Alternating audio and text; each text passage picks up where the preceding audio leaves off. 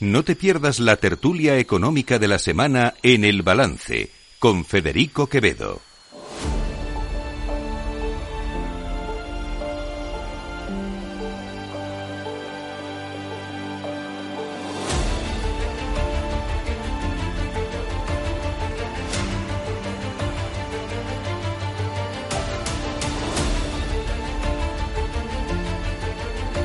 Las nueve de la noche, una hora menos, en las Islas Canarias, en la sintonía de Capital Radio, llega probablemente uno de los momentos más esperados de toda la semana en este programa, en el balance, que es nuestra tertulia económica de los jueves. Hoy nos acompañan José Luis Moreno. José Luis, muy buenas noches. Muy buenas noches. Alberto Oliver, buenas noches. Hola, buenas noches. Fernando Pinto, buenas noches. Buenas noches. Y al otro lado de la línea telefónica, Santiago Sánchez, buenas noches. ¿Qué tal? Buenas noches. Encantado de saludaros a los eh, cuatro y José Luis, eh, tú- yo sé que tú hoy tienes que, que salir un poquito antes. Eh, querías empezar por lo de la adenda. Sí, sí. Pues venga, es que yo adelante. creo- vamos, yo creo que es bueno comentar eh, una buena noticia, que es que la, la Comisión Europea eh, ha dado el visto bueno a la adenda que presentó el Gobierno de España antes del verano. Eh, es importante que en líneas generales han aprobado esas 50 medidas que o bien son nuevas o son modificación de las existentes y ha liberado eh, un pago eh, de cerca de, bueno, pues al total estamos hablando de 163 billones de euros, ¿no? incluyendo la parte de, de préstamos. La nota de prensa que publicó el 2 de octubre la Comisión Europea hace eh, llama la atención sobre que de todos estos fondos el 40% van destinados a la transición verde y el 26% a la parte digital. Y, y, por otro lado, bueno, pues eh, establece eh, también eh, algunas recomendaciones. Eh, bueno, hace una reflexión sobre el impacto que puede tener en el año 2025 estas medidas, en torno entre el 2,7 y el 3,4% del PIB, lo cual es, es, muy importante para la economía, sobre todo si, si vemos un horizonte con posibles curvas a nivel europeo y a nivel internacional.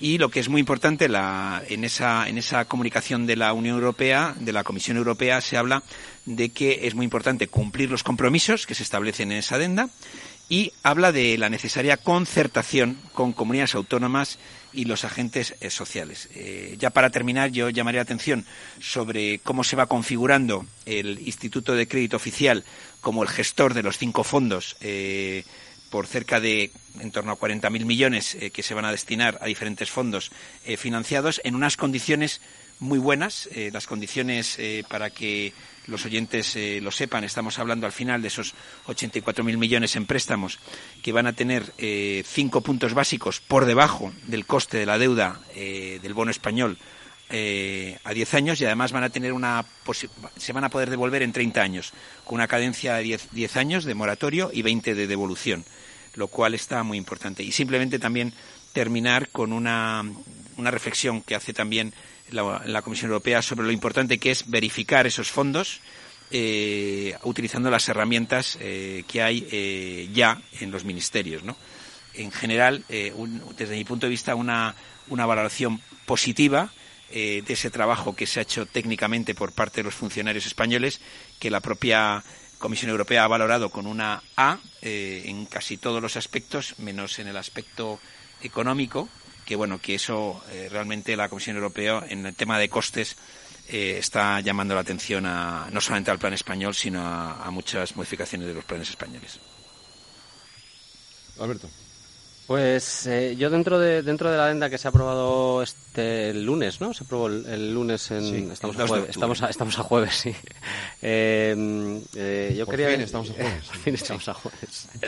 yo quería destacar particularmente eh, la aprobación de los de 10.750 millones de euros para para el PERTE chip en España del que precisamente hoy hemos estado debatiendo en la Asamblea de Madrid y aunque no nos hemos puesto de acuerdo todos los grupos, subyacía en todos los grupos la necesidad de hacer una apuesta importante por la industria de los semiconductores en España y en concreto en Madrid, que ya, bueno, que contamos la semana pasada o hace dos semanas que teníamos unas condiciones particularmente buenas para, eh, para, para fomentar nuestro tejido empresarial en el ámbito de los, de los semiconductores, ¿no? Entonces, eh, eh, yo sí que con la buena noticia que significa, en términos generales, la valoración que ha hecho la Comisión Europea del trabajo de- del Gobierno de España, creo que hay alguna cuestión que sí que puede ser mejorada, ¿no? Eh, lo comentaba José Luis anteriormente. Creo que la participación de las comunidades autónomas y de las entidades locales sigue siendo un déficit dentro de, la cuestión del reparto de los fondos europeos. Creo que hay margen, mucho margen de mejora todavía por este, por este aspecto y, creo que nos deberíamos poner de acuerdo para llevar a buen puerto estas recomendaciones de la Unión Europea y que se puede hacer mejor, porque al final son las comunidades autónomas, en este caso en el Estado español, y las entidades locales, las que están más cerca de los ciudadanos y las que mejor conocen las necesidades y las particularidades de cada una de las regiones. Sí, bueno, yo creo que es una es una buena noticia, estoy de acuerdo con José Luis, sobre todo porque eh, en esta en esta eh, este nuevo impulso ¿no? A, la economía vamos a tener entre otras cosas 10.000 millones de euros que se que se otorgarán a, a, fondo perdido. Todo esto se va a realizar vía como decía también José Luis vía ICO lo que pasa que yo sí quiero ser cauto con eh, los compromisos que vamos a adquirir de cara al cumplimiento de nuestras obligaciones, sobre todo eh, en las, valoraciones, claro, las valoraciones que ha hecho em, que ha hecho en este caso pues la, Unión Europea. Decía José Luis que bueno, menos en economía, lo demás todo prácticamente lo aprobamos con nota, pero por costes, en costes. En costes, sí, sí. Y de todas maneras, eh, hoy eh, había un titular por parte del Banco Central Europeo donde decían que, oiga, controlen las medidas por el lado fiscal porque por mucho que nosotros estemos incrementando tipos, no va a ser fácil contener la inflación y al final lo que hablamos siempre y aquí mm, Federico siempre pone bastante hincapié en la economía real, es decir, cómo le llega esto al ciudadano y cómo llegan estos fondos. Eh, si no recuerdo mal, la última vez que hablábamos aquí eh, de este tema, eh, pues bueno, Judith, que hoy la echamos de menos, hacía alusión a cómo íbamos a canalizar este gasto, ¿no? Como un gasto corriente, un gasto de inversión y tenemos que diferenciarlo. Y yo creo que bueno, con lo que nos tenemos que quedar es con que es una muy buena muy buena noticia y, que, bueno va a tener grandes grandes repercusiones sobre todo en términos laborales en el sistema en el sistema de pensiones e incluso se ha solicitado eh, sustituir eh, el objetivo de implantación de peajes en las autovías españolas que yo creo que es algo importante no mm. que, los ciudadanos pues bueno podamos seguir disfrutando de eh, la libre circulación sin tener que en este caso pagar por el uso de las carreteras que ya de alguna manera lo estamos haciendo vía presupuestos. Yo, ahí difiero un poco, ¿eh? No, me parece bien. Eh, a ver, ¿cómo, ¿cómo lo digo sin que me penalice? a ver, ahí, eh, por poner un ejemplo y salir un poco de la dinámica nacional. Portugal ha implantado un sistema de peajes que es bastante razonable, porque el uso de las carreteras tiene, tiene un coste para toda la ciudadanía anualmente y, no lo estamos computando. Yo no digo que no se tenga que hacer eh, un sistema de tarificación que permita eh, el desarrollo económico de la mejor manera posible. Lo que digo es que los sistemas de transporte son, van a cargo de todos los contribuyentes. No todos los contribuyentes hacen uso del sistema de transportes y hay determinadas cuestiones que yo creo que pueden ser muy mejorables si hacemos un buen uso de eh, un sistema de recaudación que incentive determinadas prácticas para el bien del conjunto de la sociedad.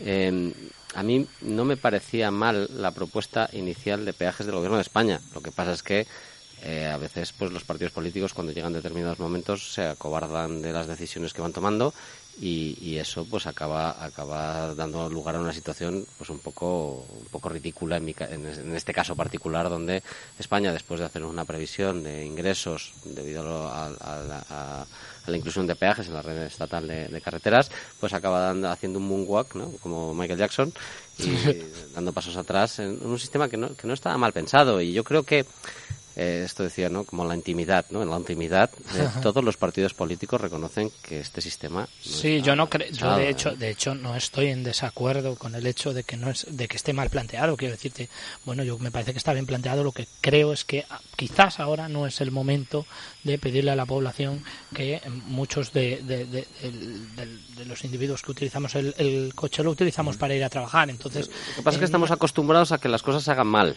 Sí, puede ser. Entonces, vamos a, si, si hubiese un gran acuerdo de país, que, que, que, que, parece impensable, pero que yo creo que hay determinadas cuestiones que deben estar fuera de este aspecto, si hiciésemos un gran acuerdo de país, podríamos llevar eh, este tipo de cuestiones sin, sin mayor problema. Santiago, mete baza que si no te dejan.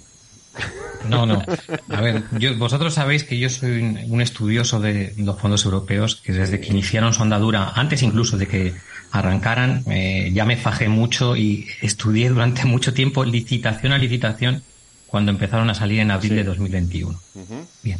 Esto tiene sus luces y sus sombras. Tiene luces lo que ha ocurrido y, comparto lo que habéis dicho. Es decir, para mí es una gran noticia que se habilite y que la Comisión evalúe positivamente la adenda y permita que España pueda acceder a un bloque de préstamos importante, a la ampliación de las ayudas en 7.700 millones de euros y a los 2.600 que vienen de la estrategia del Repower EU. También es de poner en valor el esfuerzo de los funcionarios. Y quiero resaltarlo porque es muy importante, de todas las administraciones, ¿eh?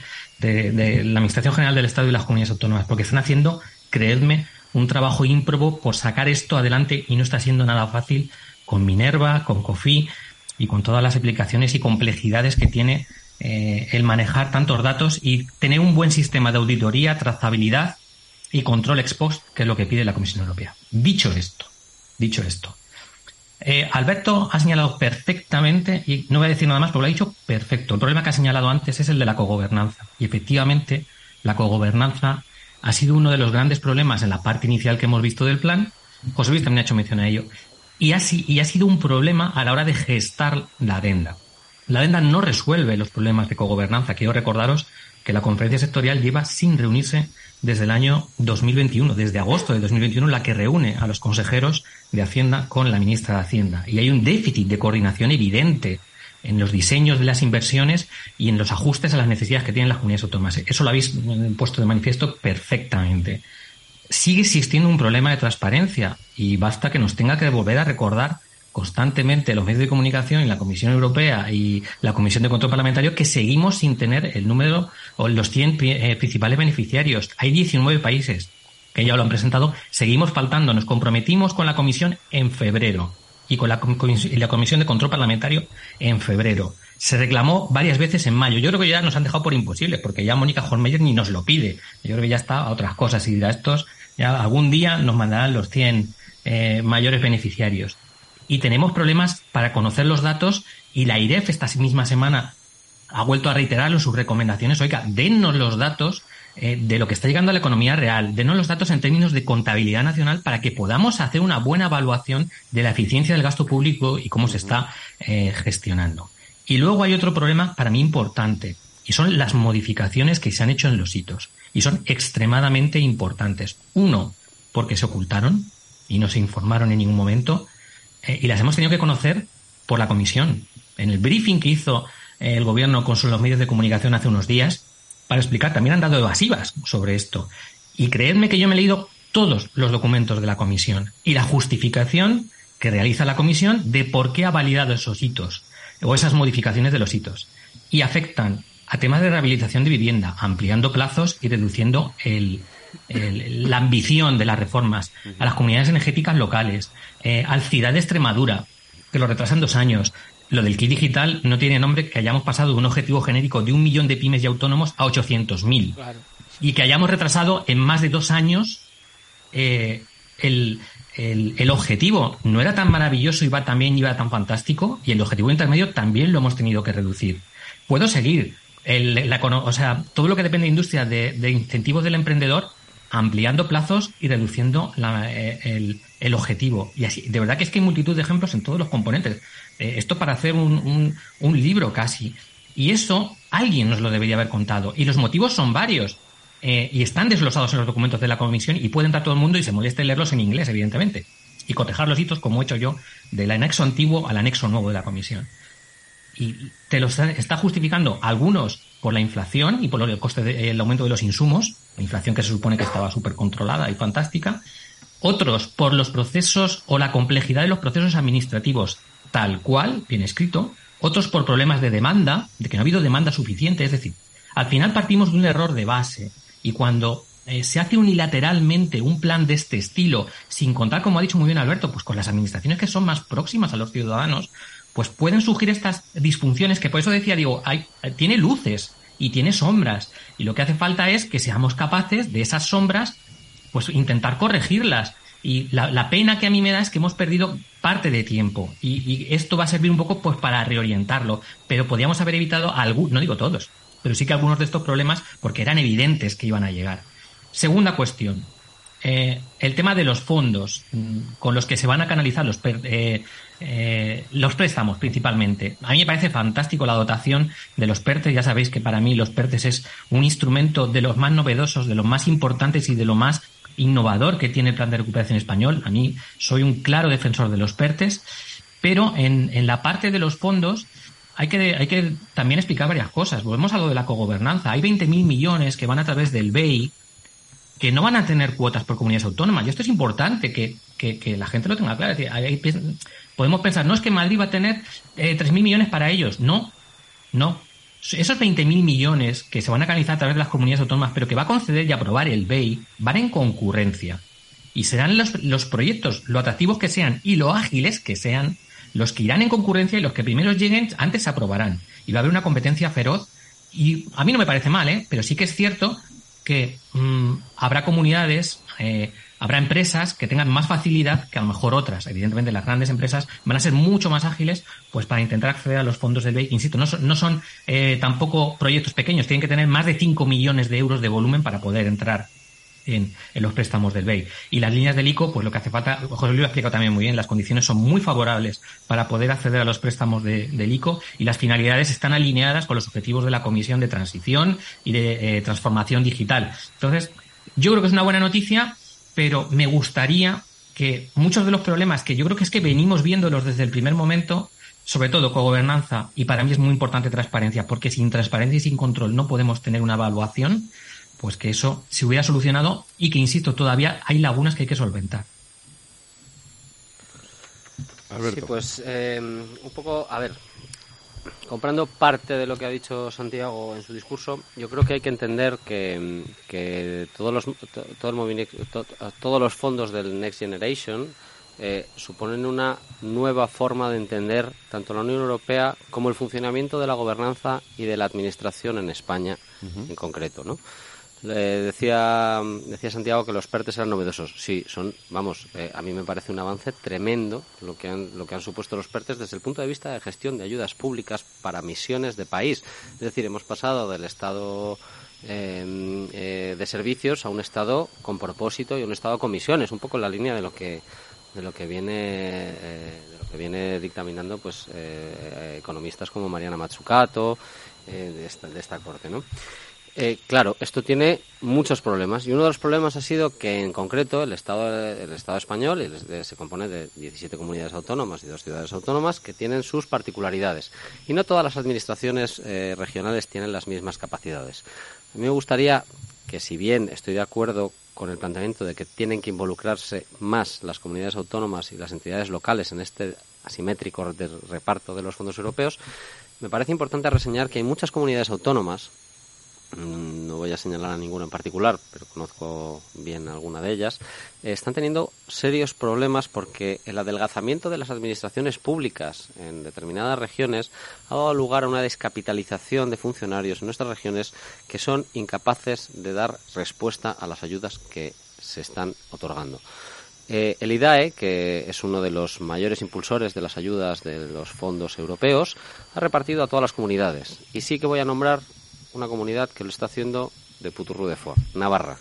Navarra ha pedido tres ampliaciones del plan de MOVES 3 y si puede pedir a la cuarta. Y toda la gente que ha podido acceder a las ayudas de los, del plan MOVES en Navarra lo ha hecho estupendamente. Hay otras comunidades autónomas con mucho más presupuesto que Navarra que no han llegado a pedir ni la segunda eh, actualización de los fondos eh, del plan MOVES. Y hay gente que teniendo, que pudiendo vivir eh, y teniendo condiciones para poder acceder a, estas ayudas, se está quedando sin la posibilidad de acceder o dilatando mucho en el tiempo, estamos hablando de dos años, tres años en el tiempo, las ayudas a este plan. Lo mismo está ocurriendo con uno de los principales vectores de transformación de la economía española, la rehabilitación energética. Em, la comunidad autónoma, o sea, que tengo más controlada, en este caso la Comunidad de Madrid, ha eh, evaluado menos de un 5% de los proyectos de rehabilitación energética y tiene los fondos disponibles. Y yo no, no lo achaco tanto al modelo de cogobernanza en este caso, sino a, una, eh, a un modelo donde eh, la descapitalización de la Administración ha llevado a externalizar determinados servicios que a día de hoy son esenciales. Entonces, cogobernanza sí, Gobernanza sí, pero vamos a mirar también qué están haciendo las administraciones regionales con sus recursos, porque no puede ser que administraciones como la de Navarra cumplan con creces todas las todas las cuestiones eh, relativas al reparto de los fondos y hay otras comunidades que desgraciadamente pues no están siendo no están no están dando la talla. José Luis querías comentar todo. Sí, no, al hilo de lo que ha comentado Alberto, decir que evidentemente el reto que se han planteado muchas administraciones locales y autonómicas con la llegada ingente de esta cantidad de dinero de fondos europeos eh, es en todo ese proceso de la solicitud, de la eh, seguimiento, evaluación y justificación de los fondos, cuando no tienen capacidad interna para apoyar estos procesos, se están apoyando en profesionales, eh, bueno, de servicios profesionales, como toda la vida se han apoyado las comunidades autónomas y las corporaciones locales para justificar, sobre todo, los fondos europeos puesto que no es fácil. Eh, también se ha comentado que Santiago ha hecho referencia al sistema COFI y Minerva, que son los dos sistemas informáticos que han tardado mucho en estar operativos, pero que al final ya están eh, en funcionamiento tanto para el seguimiento de los hitos y objetivos como para la gestión del riesgo, que es lo que te pide la Unión Europea. Y, y es verdad que en la tradición europea eh, digamos, las administraciones públicas, incluida la Unión Europea, se apoya en servicios eh, de auditoría, de consultoría, de asesoría y jurídicos externos, que en cierta forma eh, también son positivos para que, además de acelerar los procesos, los procesos sean más transparentes. En cuanto tú estás metiendo auditores externos, estás metiendo consultoría externa en estos procesos, pues el proceso es mucho más transparente. En el proceso de solicitud se ha producido casi totalmente en los PERTES, pero no solamente en los PERTES, gracias a la existencia de estos servicios profesionales de alto nivel, pues muchas empresas pymes y medianas que no tenían tampoco, en el mismo sentido que decía Alberto, una plantilla especializada en la gestión de fondos europeos, pues han podido acceder a esos programas. La gestión de fondos europeos es muy complicada, eh, la justificación todavía más, porque los plazos que te somete siempre la, Comisión Europea y la Unión Europea son plazos muy, muy estrechos. Y luego eh, sí que anotar una cosa nueva que no hemos comentado, pero es importante, y es que eh, muchas, muchos de los fondos que se están aprobando, liberando a través de la nueva adenda, van a ser fondos que van a tener un impacto neutro en el déficit de las administraciones públicas. Mm. Con lo cual, realmente, la utilización de estos préstamos, la utilización de estos fondos de la Unión Europea son una oportunidad para las comunidades autónomas, las corporaciones locales y el Gobierno de la Nación para no incorporar más déficit, sobre todo sabiendo que a partir de enero previsiblemente se nos va a cerrar el, grifo del déficit, con lo cual eh, más les vale a las comunidades autónomas, a las corporaciones locales y a la Administración General del Estado que se pongan las pilas en este ámbito, porque desde luego la oportunidad, eh, solamente el tamaño de los préstamos, pensemos que son 84.000 millones de euros y siempre, siempre se dice que para el periodo 21-27, que es donde vamos a estar, eh, tenemos cuatro veces más que los fondos que ha habido en el periodo 14 20. O sea que realmente para tramitar cuatro veces más esas cantidades, pues evidentemente no, no, no se va a poder hacer como se quiere, todo con, con funcionarios y empleados públicos, sino que sí o sí se van a tener que apoyar en las, en las, en las empresas de servicios profesionales.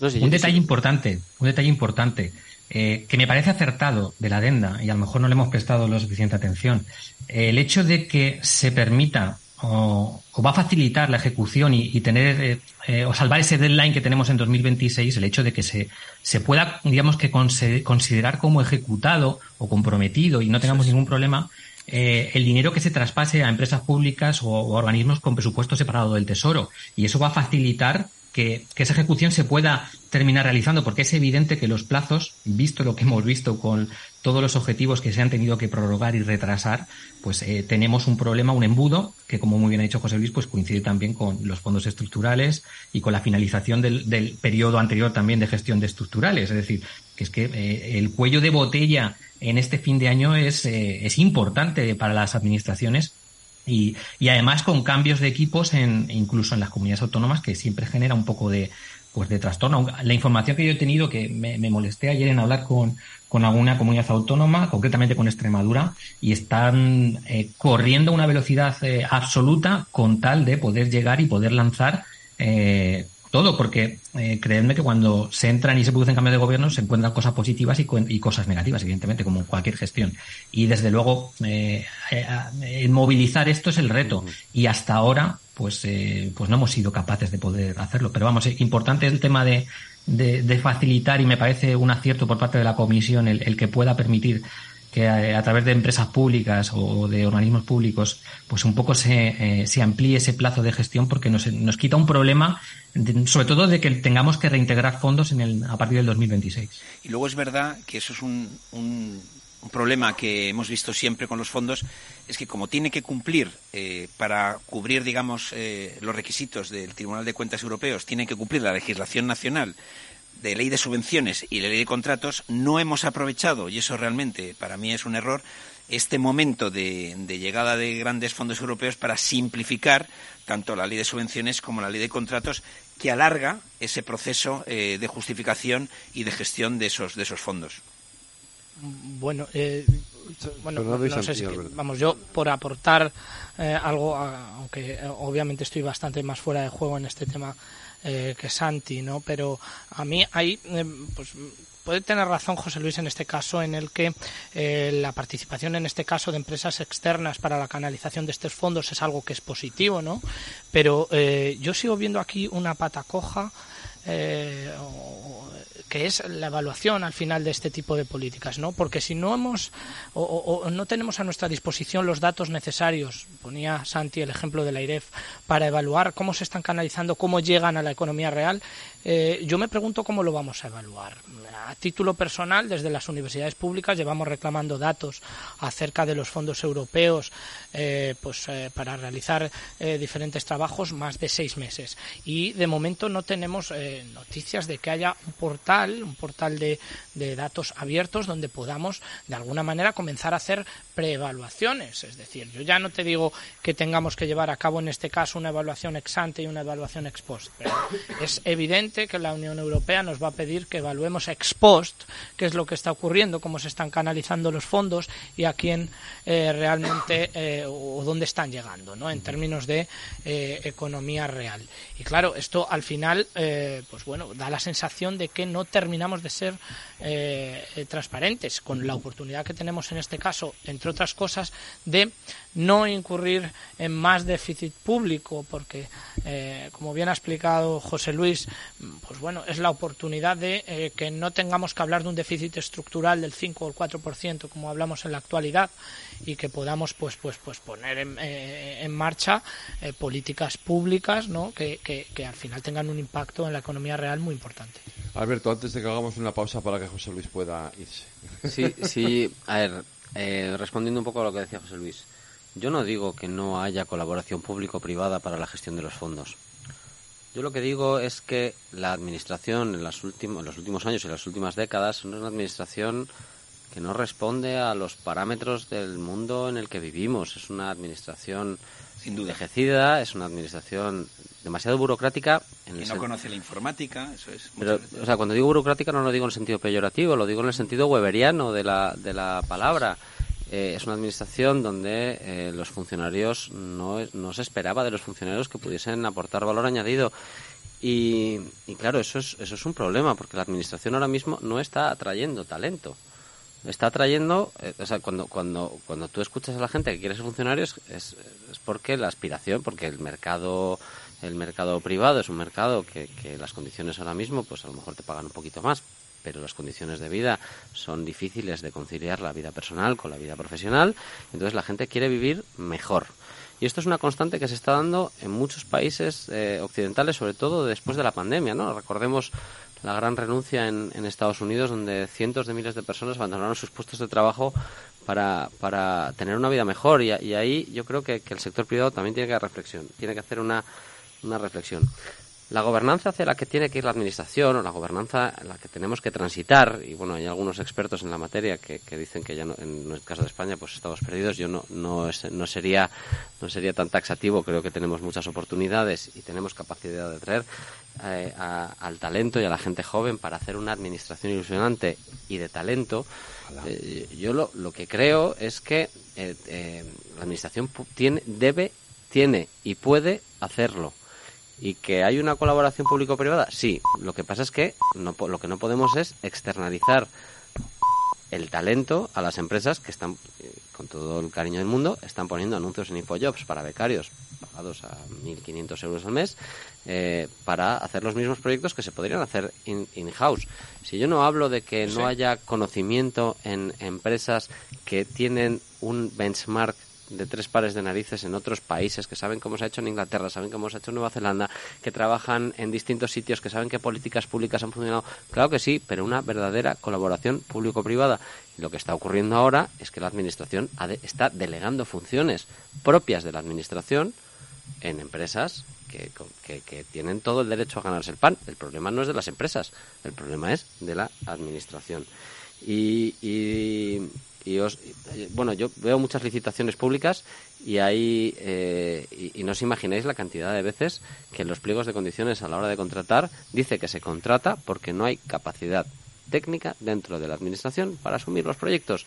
Y esto es un drama. A mí no me importa que cosas extraordinarias eh, se, se, liciten para una ayuda puntual, pero las partes estructurales de la administración tienen que permanecer en la administración y tendríamos que estar orgullosos de nuestra administración, de, nuestra administración y ser capaces de, que el talento mm, se quedase en la administración. Sí, sí, pero estoy de acuerdo y ya por terminar, porque así José Luis le dejamos que se marche.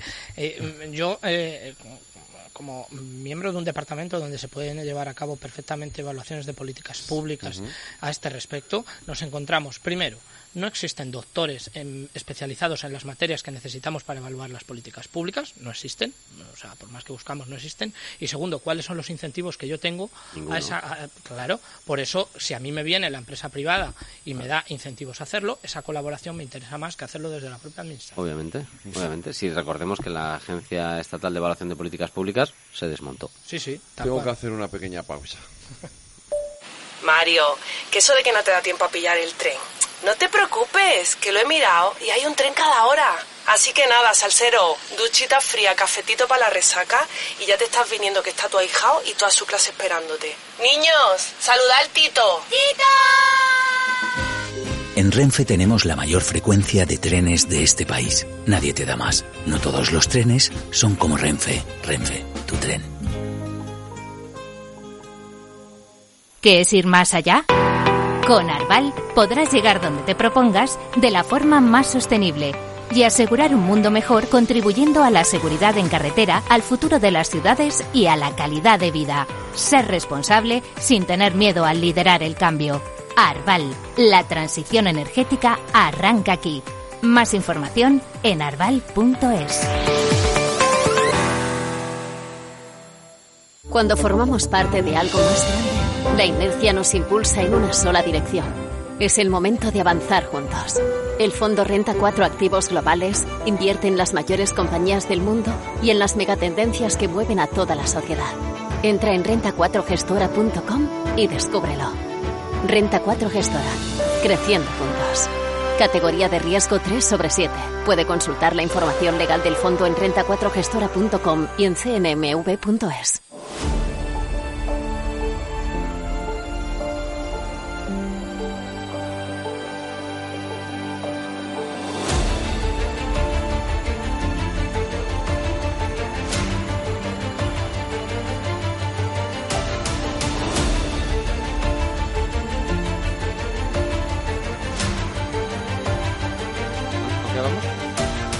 Eh, vamos a por el último tramo del programa. Eh, ¿Queréis añadir algo más de esto de la adenda, Santiago? Eh, no, yo creo que lo hemos tocado prácticamente, prácticamente todo. Al final, pues de lo que se trata es que seamos capaces de movilizar los fondos y sobre todo pues que, tengamos la transparencia y la rendición de cuentas que exige pues el disponer de una oportunidad y de unos fondos como nunca hemos dispuestos. Y eso, eso es una gran responsabilidad y tiene que traducirse en eso en, transparencia y en, rendición de cuentas a, a, los organismos que así lo demandan, como la IREF, el Banco España, etcétera, que llevan años pidiendo, y sobre todo a la opinión pública, porque los fondos eh, al final vienen para transformar la economía y para hacernos pues mucho más productivos, más competitivos y, y, de cara a la siguiente generación intentar dejarles pues una economía con muchas más posibilidades. Así que poco a poco más. Alberto. Nada, yo con, con, este tema, nada, estar de acuerdo con lo que se ha dicho, lo que ha dicho Santiago, con lo que ha dicho José Luis y, bueno, pues eh, vamos, bastante de acuerdo con, con, lo que hemos ido comentando en esta línea. Eh, pues nos vamos a Granada porque se está celebrando esta cumbre de la Unión Europea allí y, y, bueno, la economía tiene, sin duda, con todo lo que acabamos de comentar, la economía tiene sin duda un un trasfondo importante eh, y tiene un trasfondo importante. El otro día lo hablábamos, eh, aquí hablamos de reindustrializar España, de reindustrializar Europa y de esto se está poniendo encima de la mesa también. Hay posiciones distintas entre Francia y España. Eh, España tiene la agenda, se llama Resilience 2030, es de los documentos emblemáticos de la, de la presidencia española de la Unión y, bueno, estamos queriendo tener ahí, digamos, una estrategia propia frente, frente a algunos de los países de la Unión Europea, sobre todo especialmente Francia. Y bueno, quería pediros vuestra opinión sobre esto. ¿Cómo lo veis? Alberto. Pues parten, parten, yo creo que cada uno está jugando las cartas que le favorecen, ¿no? O sea, eh, Francia tiene una industria nacional eh, protegida por su Estado, tiene una política de grandes campeones nacionales desde, desde hace muchos años, tiene puesto EDF, eh, ¿no? Eléctrica de Francia, que depende esencialmente del gobierno francés, tiene las petroleras, Total, que depende del gobierno francés, tiene, tiene eh, un conglomerado de empresas muy potentes por una apuesta particular que ha hecho el gobierno francés durante todos durante las últimas décadas que tiene el reflejo de la estrategia que tiene Francia de potenciar precisamente los campeones europeos donde claro sus empresas parten con una enorme ventaja frente frente al resto de, países, quizás exceptuando Alemania en este caso, que tiene también algunas empresas públicas eh, que tienen rendimientos pues muy muy interesantes.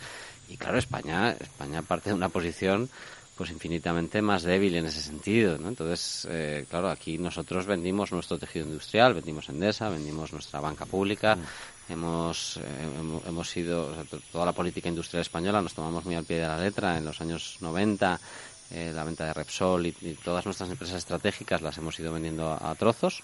Nos queda, nos queda prácticamente Correos, que además es deficitaria frente a, la empresa de Correos alemana, alemana, que tiene unos beneficios anuales de 4.000 millones de euros que revierten las algas públicas eh, y entonces, pues España, España está jugando eh, las cartas que tiene y yo creo que las está jugando, las está jugando bien, ¿no? España, claro, España dice, bueno, sí, claro, tenemos que desarrollar nuestra autonomía estratégica, pero tenemos que hacerlo pues con multilateralismo, con acuerdos estratégicos con otros países, porque es que España, en un contexto de campeones europeos, sale, sale perdiendo. Y por supuesto que España quiere desarrollar las, las capacidades estratégicas internas de la Unión Europea, pero es que a día de hoy las empresas que tienen eh, eh, que tienen características estratégicas dentro de la Unión Europea, todos los centros de decisión de estas empresas están fuera de España. Entonces, eh, poco a poco, pues, pero, pero a ver, estamos donde estamos y la sensación es que España, bueno, pues está haciendo una apuesta muy de, manera sutil, sin desmarcarse tampoco, de, o sea, sin confrontar directamente con Francia, con Alemania, que, que, es el otro gran eje en este caso, porque Italia, Italia siempre juega un poco a, a su bola eh, cuando le interesa pues hacer las cosas de una manera y cuando no le interesa cuando le interesa es Mediterráneo y cuando eh, y cuando no le interesa pues es, es franco alemán ¿no? es, es, un país son los más listos yo cuando negociaba con ellos eh, iba con las cosas clarísimas yo, yo trabajé en Airbus entonces, eh, eh, yo siempre recuerdo que tenía, parece un poco de chiste, pero iba, eh, teníamos todos los meses reuniones para ver las configuraciones de los aviones, los ingleses, los italianos, los alemanes y los españoles. Entonces yo iba en representación de Airbus, ¿no? Y cuando llegaba a las reuniones a, Alemania, que eran siempre en Múnich, no sé por qué, llegaban los italianos y cuando tenía clarísimo que, lo habían hecho fatal y que la culpa era del retraso en el proyecto era suya, llegaban y asombrosamente le daban la vuelta a la tortilla y siempre me caía encima a mí. Digo, pero si nosotros trabajamos más que nadie y lo hacemos mejor que nadie, pero nos caen. Los italianos son espectaculares. Yo creo que, mm, que no, no, se puede, o sea, que España está jugando bien esta, estas cartas y que lo que vamos a tener que ir haciendo, o por lo que tenemos que apostar sin duda, es ir eh, por analizar caso a caso cómo nos afecta cada uno de los pactos que se pueden firmar de manera bilateral o de manera multilateral.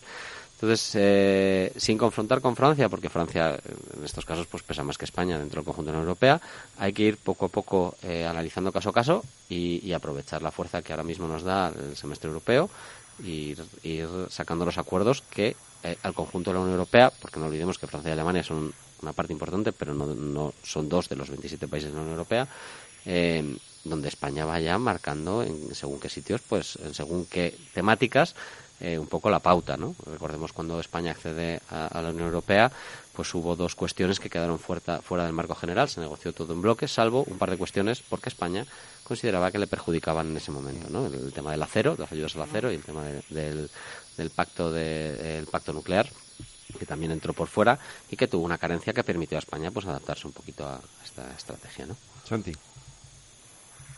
Mm, bueno, el, la verdad que el entorno eh, para pues para el, proceso de, reindustrialización europeo y, concretamente español es complejo. Es complejo por lo que está ocurriendo en China, por lo que está ocurriendo en Estados Unidos y por el propio contexto europeo. El contexto europeo, quiero recordaros que pues que Alemania, Francia e Italia, eh, al inicio justo de este verano, acordaros que eh, crearon un grupo de trabajo, una alianza trilateral, para trabajar precisamente en conjunto eh, los temas industriales y tratar de influir tanto en el G7 como dentro de la política industrial europea. Es decir, eh, hay, hay, una competición y un, y un interés eh, muy profundo en el que España ahí en ese primer momento se quedó un poco descolgada y yo soy de los que piensa que al estilo alemán, como algún ministro alemán ha dicho últimamente, que, oigan, deme usted menos ayudas y créeme mejor un marco en el que yo pueda trabajar y ser competitivo y no mantener a lo mejor en algunos casos pues eh, industrias que son eh, que estarían en la quiebra y, no permitir aquello em, de la destrucción eh, creativa de, que de momentos como este puedan surgir pues nuevas empresas nuevas industrias procesos tecnológicos que generen nuevos nuevos embriones de empresariales industriales y, renueven todo ese tejido empresarial y que estemos manteniendo manteniendo zombies no al estilo de lo que decía Schumpeter. Pero bueno dicho esto yo opino como Alberto que el trabajar el, multilateralismo y sobre todo para nosotros la puerta que somos de, salida y de atraída de inversión hacia América Latina y de poder salir nosotros hasta hacia allí es importantísimo y España tiene ahí frente a esas dificultades ¿no? de concentración de, intereses en el centro de Europa una, una posibilidad de crecer y que, que tenemos que aprovechar absolutamente. Y luego, por otro lado, eh, mm, con los movimientos que está habiendo de, procesos de, inversión en, determinadas compañías en el entorno europeo, pues por la pérdida de capitalización bursal y entre otras eh, razones, y también porque son empresas estratégicas y generan pues mm, dividendos y sobre todo eh, capacidad de determinar políticas en el futuro, nuestras grandes empresas privadas, recordad que han crecido gracias a sus expansiones en, el, en, el, resto de países. Es decir, Telefónica creció gracias a que salió, eh, Resol, Iberdrola, es decir, nuestros campeones nacionales, por decirlo así, aunque por tamaño no sean grandes campeones mundiales, han podido crecer gracias a la libertad de capitales y a poder salir y comprar otras compañías en otros países. Por lo cual, que conste que yo soy un, un férreo defensor de, de, esa situación. Del mismo modo que creo que marcando esa base, eh, no todo vale, no todo vale y, me reservaría la, opinión para determinadas entradas en capital de empresas que son sensibles y que son estratégicas, eh, sobre todo cuando la procedencia de los fondos pues vienen de, determinadas eh, procedencias que no son las más mm, óptimas o que no tienen las garantías democráticas y de eh, compensación de, pues de, órganos supervisores mm, y compensación de poderes que, tenemos a lo mejor en los países occidentales. Y, y esas salvaguardas sí que las mantendría porque pueden comprometer eh, como ha dicho Alberto, pues la, autonomía estratégica de, la industria española y sobre todo también de, la europea. Pero desde luego, el contexto, yo mm, insisto, no soy un, un, férreo defensor, ni muchísimo menos te estoy en el otro lado del proteccionismo francés, sino que lo que tenemos que hacer es aprovechar las oportunidades, de verdad dinamizar y generar marcos competitivos, huir de tanta subvención resolver el problema de, la estructural de la energía para el tejido industrial en nuestro país, eso es esencial y hay que seguir apostando por las renovables, en mi opinión, sin dejar de, renunciar a las nucleares, etcétera. Pero desde luego el, el entorno es complejo y sobre todo apostar por América Latina. Efectivamente, yo justamente acaba de dar en el clavo ahora mismo, eh, ahora mismo Santiago, ¿no? Bueno, yo en primer lugar, antes de comenzar y decir nada, quiero felicitar a España por la puesta en escena que hemos tenido hoy en Granada. Creo que somos un país anfitrión eh, espectacular. En eso tenemos una ventaja eh, comparativa eh, indiscutible. Y a mí me gustaría, en la línea de la ventaja, de este concepto de ventaja comparativa, que aprovechásemos la ventaja que tenemos con respecto a América Latina. Es decir, bueno, en Europa nosotros hemos visto cómo los diferentes países hacen acuerdos trilaterales, si lo queréis llamar, en el pacto que vimos entre Francia, Alemania e Italia. Y yo, del mismo modo que Santiago, trato de huir de este proteccionismo, pero del proteccionismo intrapaís y del proteccionismo entre países. Es decir, yo creo que la Unión Europea eh, a veces eh, no sabemos muy bien si realmente somos un club de amigos y todos estamos eh, tenemos los mismos objetivos. Espero que sabes algo más que eso. Bueno, yo, yo, yo ya prefiero llamarlo club de amigos porque no sé hasta qué punto en determinadas ocasiones tratamos de ir todos a una. Y digo esto de, de aprovechar nuestra ventaja comparativa porque no solo es el idioma que compartimos con una mayoría de los países de América Latina, es también eh, elementos culturales y comerciales y lazos que ya tenemos trazados, es decir, debemos aprovecharlo. Y esto debemos hacerlo en el marco eh, en el marco de la, de, la Unión Europea y explicárselo a nuestros países compañeros que somos, como bien hemos dicho, 27, no son dos países y tendremos que establecer lazos comerciales que permitan no solo que España exporte a países de América Latina o que importemos de allí, sino que otros países que son nuestros compañeros en este negociado, mm, pues también se unan a estrechar los lazos eh, comerciales con, con América Latina. Más allá, más allá de esto, pues bueno, sí estoy de acuerdo contigo, Alberto, en que España hubo un momento en el cual perdió, eh, perdió en este caso la propiedad de sectores que eran estratégicos, bien sea en el sector de la energía o bien sea en el sector de las telecomunicaciones, como bien sabemos. Eh, bueno, pues eh, este es uno, estos son algunos de los lastres que hoy día tenemos cuando miramos a el impacto que haya podido tener, bien sea la pandemia por el COVID o bien sea la guerra de Ucrania, ¿no? que nos hemos dado cuenta que hemos perdido eh, competencias en muchos ámbitos económicos que ahora resultan esenciales para, de alguna manera, ser más competitivos o que nuestras empresas sean más competitivas, al menos cuando eh, miramos eh, a los costes a los costes empresariales. Y otra cosa que a Europa le gusta mucho es que cuando nosotros mm. vayamos a una reunión como la cumbre que tenemos en Granada, es, oiga, aporte usted una solvencia, aporte datos económicos que me permitan eh, tener cierta confianza en usted y por qué debo yo mantener un lazo comercial con España. Claro, si yo voy con un país, con, tenemos récord de temporalidad, récord de eh, paro, aunque nos digan que no, yo entiendo que la temporalidad en España es una cosa que hay que estudiar y que todavía no hay datos, por eso hablo así. Em, pero bueno, eh, más allá de esa polémica que tengo yo personal, estamos presentando unos datos de desempleo juvenil récord. Estamos presentando unos datos de desempleo que todavía son malos. Es decir, yo no digo que no hayan mejorado, habría que estudiarlo, pero que todavía son malos. La inflación está en el 3,5%, que sigue siendo un dato negativo y que probablemente está lastrado por los acontecimientos de los cuales, eh, los, cuales hemos estado sufriendo los últimos años. Pero, pero, pero necesitamos eh, presentar un tejido industrial eh, que nos permita avalar las propuestas comerciales, porque en comercio internacional, sobre todo también, o sea, desde el punto de vista eh, de la seguridad jurídica. España ahora mismo no es un país que esté en los rankings de seguridad jurídica eh, en el top, es decir, la confianza que van a tener otros países en nosotros también se va a reflejar de esa manera. La inversión extranjera directa es uno de los indicadores más, más importantes. Pero bueno, yo creo que, repito, mm, somos buenos anfitriones, creo que debemos jugar nuestras cartas, que nuestras cartas están enfocadas no solo en las relaciones comerciales intra, intra o inter eh, europeas, sino que también con eh, terceros, en este caso yo creo, aprovechar esa ventaja comparativa y estrechar los lazos comerciales con América Latina. Y solamente un par de apuntes más respecto a, la cumbre de Granada.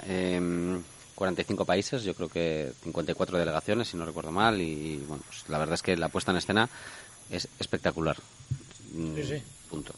Eh, y dos apuntes. Em, uno referido al, al texto que ha sacado la Oficina Nacional de Prospectiva y Estrategia, que era una cosa que nos, que nos bueno, nos, nos yo no me cachondeaba, pero vamos, en general fue una cosa que tuvo bastante bastante cola en su día cuando sacaron la oficina. Yo espero que ningún presidente futuro quite la oficina de prospección nacional. Así lo digo, así de claro. Me parece imprescindible que estemos pensando a 2050, 2060, 2070 lo que pasa a pasar con nuestro país.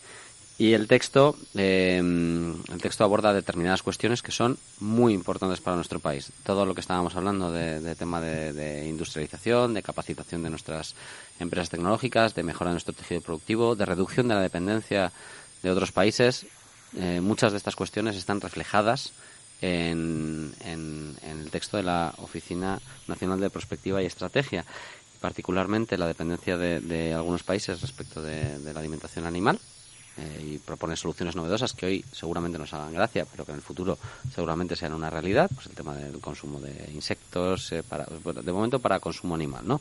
El tema de, de las granjas de algas y otra de las cuestiones que a mí más me preocupa, que es una de las cuestiones que, he venido trabajando en los últimos años y, que, me tiene seriamente preocupado, que es el tema de los materiales raros, donde actualmente España depende en, en 95%, bueno, la mayor parte del mundo depende en 95% de, China.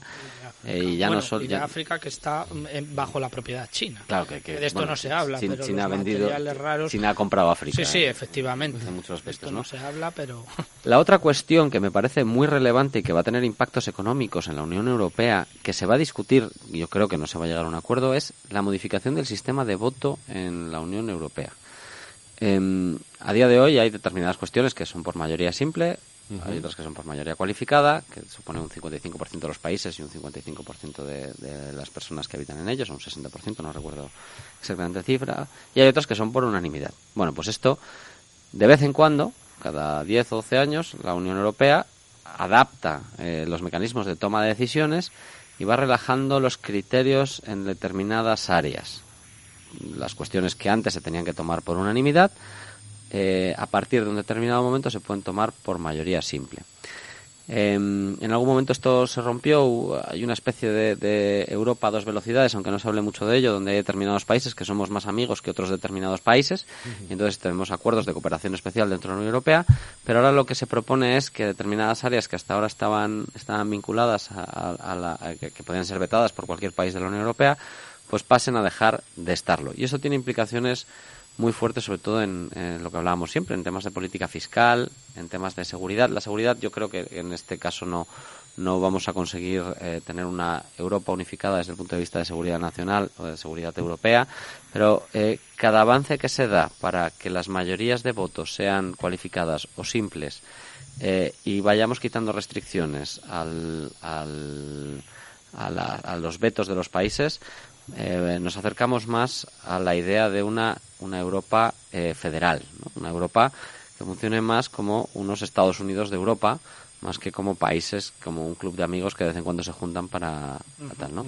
Y yo creo que el hecho de cómo se ha mutualizado la deuda en los fondos Next Generation supone un precedente muy relevante a la hora de abordar la política fiscal conjunta de la Unión Europea y mi sensación es que de aquí si no sale de aquí el germen para que tengamos no sé si una fiscalidad común porque habrá países que se acaben pero una primera figura pero una primera figura fiscal que permita una armonización europea desde el punto de vista fiscal eh, yo creo que sería muy muy relevante y tendría un impacto muy importante en la Unión Europea en los próximos años ¿no? yo creo que sería una muy buena noticia para, no el conjunto descartable, No es descartable, de hecho se está barajando. Estoy muy de acuerdo con Alberto que es importante tener una oficina de prospección estratégica eh, no sé si a 2050, ¿no? Eh, yo al principio tengo que reconocer que todas estas proyecciones que hacían los diferentes organismos a nivel tanto estatal como europeo me hacían gracia porque decía, bueno, a 2050. Pero, pero a mí lo que me preocupa, y yo creo que esto en alguna, en alguna ocasión lo he comentado incluso con Santi, eh, a mí no me preocupa que hagas una proyección de un dato de PIB a 2050 o de población, porque me parece bien, ¿no? Y me parece conveniente no solo para Europa, sino para España tener un plan, una estrategia, un plan de país, que es lo que no tenemos precisamente. Yo creo que de lo que carece España es de, eh, bueno, de preguntarnos a nosotros mismos qué es lo que queremos ser de mayores. Y cuando sepamos lo que queremos ser de mayores, con ese objetivo, ser lo más eficaces posibles. Esto nos está haciendo y no se está haciendo porque estas proyecciones, cuando uno eh, analiza la metodología interna de las proyecciones, pues bueno, pues son proyecciones que carecen en muchos casos de una eh, base científica sólida, porque, oiga, predecir el Producto Interior Bruto yo se lo predigo a los años que quiera en un Excel, pero esa no es la cuestión. Es decir, yo creo que hay, mm, hay que tener en cuenta los posibles shocks externos. Eh, se está mejorando mucho, estoy de acuerdo. Y me parece que es bueno tener por lo menos eh, en el horizonte qué es lo que queremos. Pero necesitamos plasmarlo en una estrategia común, real, bien sea como Estados federales o bien sea como Club de Amiguetes, pero con unos objetivos comunes. Yo creo que es lo que no se termina de ver en la Unión Europea. Déjame añadir una, cosa, Santiago, por Dios rapidísima. Eh, a mí la oficina perspectiva me parece muy interesante siempre y cuando se, pues, se eviten ciertos sesgos ideológicos.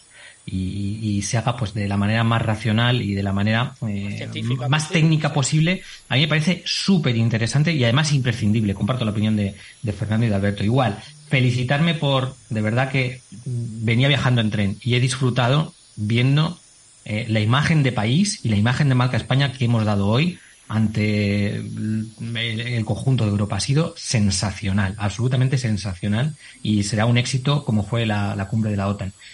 Y, poco más, o sea, poco más porque me enredo y ojo como el tiempo.